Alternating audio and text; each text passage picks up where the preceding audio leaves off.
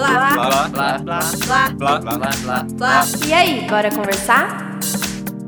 Olá, está começando o Blá Blá Blá, um programa formado por pessoas com diferentes tipos de gosto e queremos trazer isso para o podcast, trazendo informações, curiosidades, notícias e conteúdo de diversos assuntos.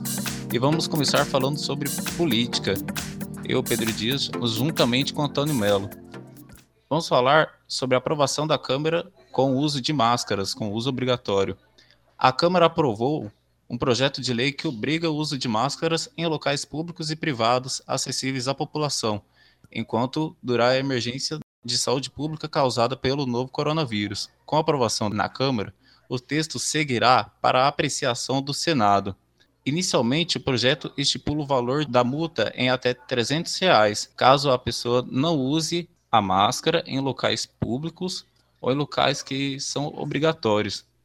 E eu queria trazer essa reflexão para o Antônio Melo, se ele concorda ou não com esse valor estipulado, com essa multa estipulada de R$300. Então, sobre o valor estipulado, eu acho que não é justo, porque, na minha opinião, esse projeto de lei é muito utópico, porque não tem como você medir todas as pessoas que estão sem máscara na rua, não tem como controlar a gente que entra e sai de casa. Eu acho que isso nunca vai sair do papel, que nem diversas outras coisas que acontecem nesse país. É isso mesmo. E continuando sobre política, Antônio, o que você pode nos trazer também? Em entrevista ao jornal Carta Capital, o ex-presidente da República, Luiz Inácio Lula da Silva, causou polêmica ao dizer ainda bem para o cenário atual de pandemia no Brasil. A entrevista realizada por videoconferência durou um pouco mais de 1 hora, e o ex-presidente falou ainda sobre a ditadura e a forma de governar do atual presidente da República, Jair Bolsonaro. Lula defende o impeachment de Bolsonaro, que, segundo ele, comete crime de responsabilidade ao desrespeitar a ciência e fazer campanha aberta contra as políticas de prevenção à disseminação do vírus. A fala sobre o ainda bem de Lula se relaciona com uma das marcas da campanha do atual presidente sobre a privatização de empresas estatais. Em contramão deste discurso, Lula defende o poder das entidades estatais, como o SUS, que, de acordo com o atual presidente, precisa ser privatizado. Mas, de acordo com Lula, o vírus veio para a sociedade para mostrar que esse tipo de discurso pode não funcionar tão bem. Atualmente, o país conta com 20.047 mortes e 310.087 casos de pessoas infectadas confirmados. Segue agora com Luiz Felipe Godoy. Olá, ouvinte. No episódio de hoje eu vou falar sobre a alteração na dinâmica do Campeonato Italiano, caso esteja paralisado novamente, e a nova perda de pontos do Cruzeiro na Série B. O retorno do Campeonato Italiano ainda não está definido. Porém, a Federação Italiana de Futebol se prepara para todos os cenários possíveis. Nesta quarta, a notícia é de que a entidade local teria definido instituir uma dinâmica de playoffs para título, acesso e rebaixamento, se a temporada for paralisada novamente. A medida atingiria as 3 primeiras divisões do país, que serão encerradas até 20 de agosto, segundo a própria federação.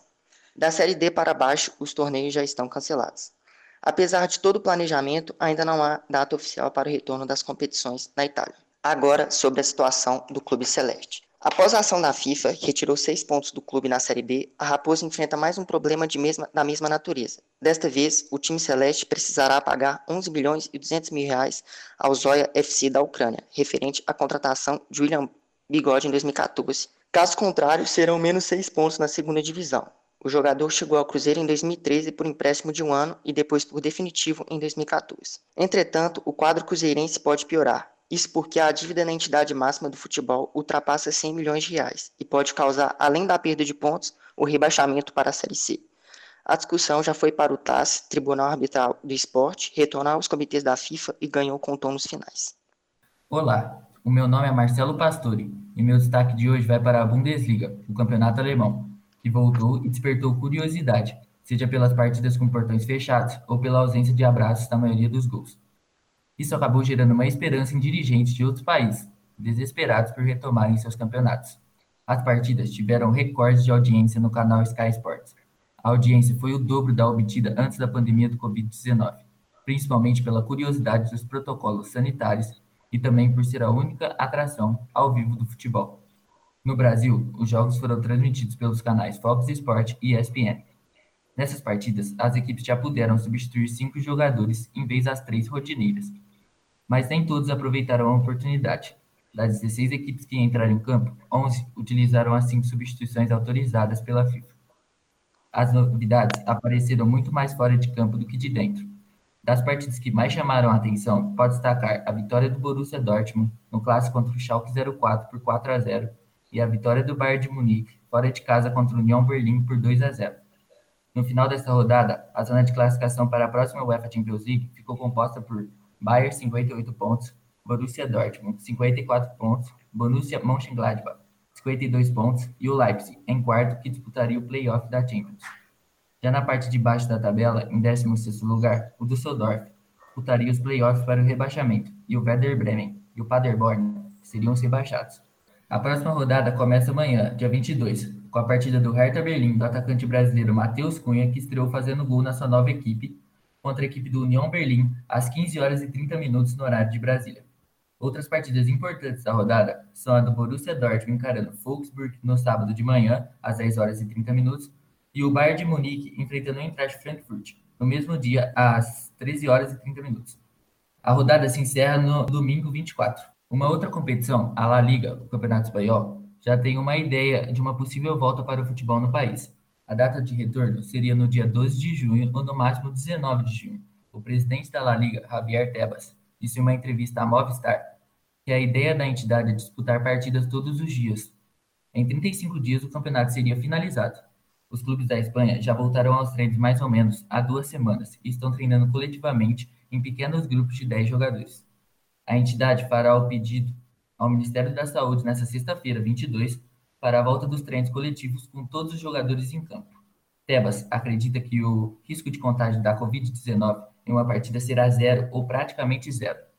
O jogador do Barcelona, Ivan Rakitic, clama pela volta do futebol na Espanha e diz assumir o risco. Em entrevista ao jornal Marca da Espanha, ele afirmou que os riscos para os jogadores seriam menores e seria uma forma de jogadores pagarem uma dívida com os torcedores, aliviando o cotidiano dos espanhóis. Por outro lado, o jogador do Cádiz, da 2ª divisão da Espanha, Rafael Jiménez Jarque, mais conhecido como Fali, admite deixar o futebol caso não for encontrada a vacina do Covid-19.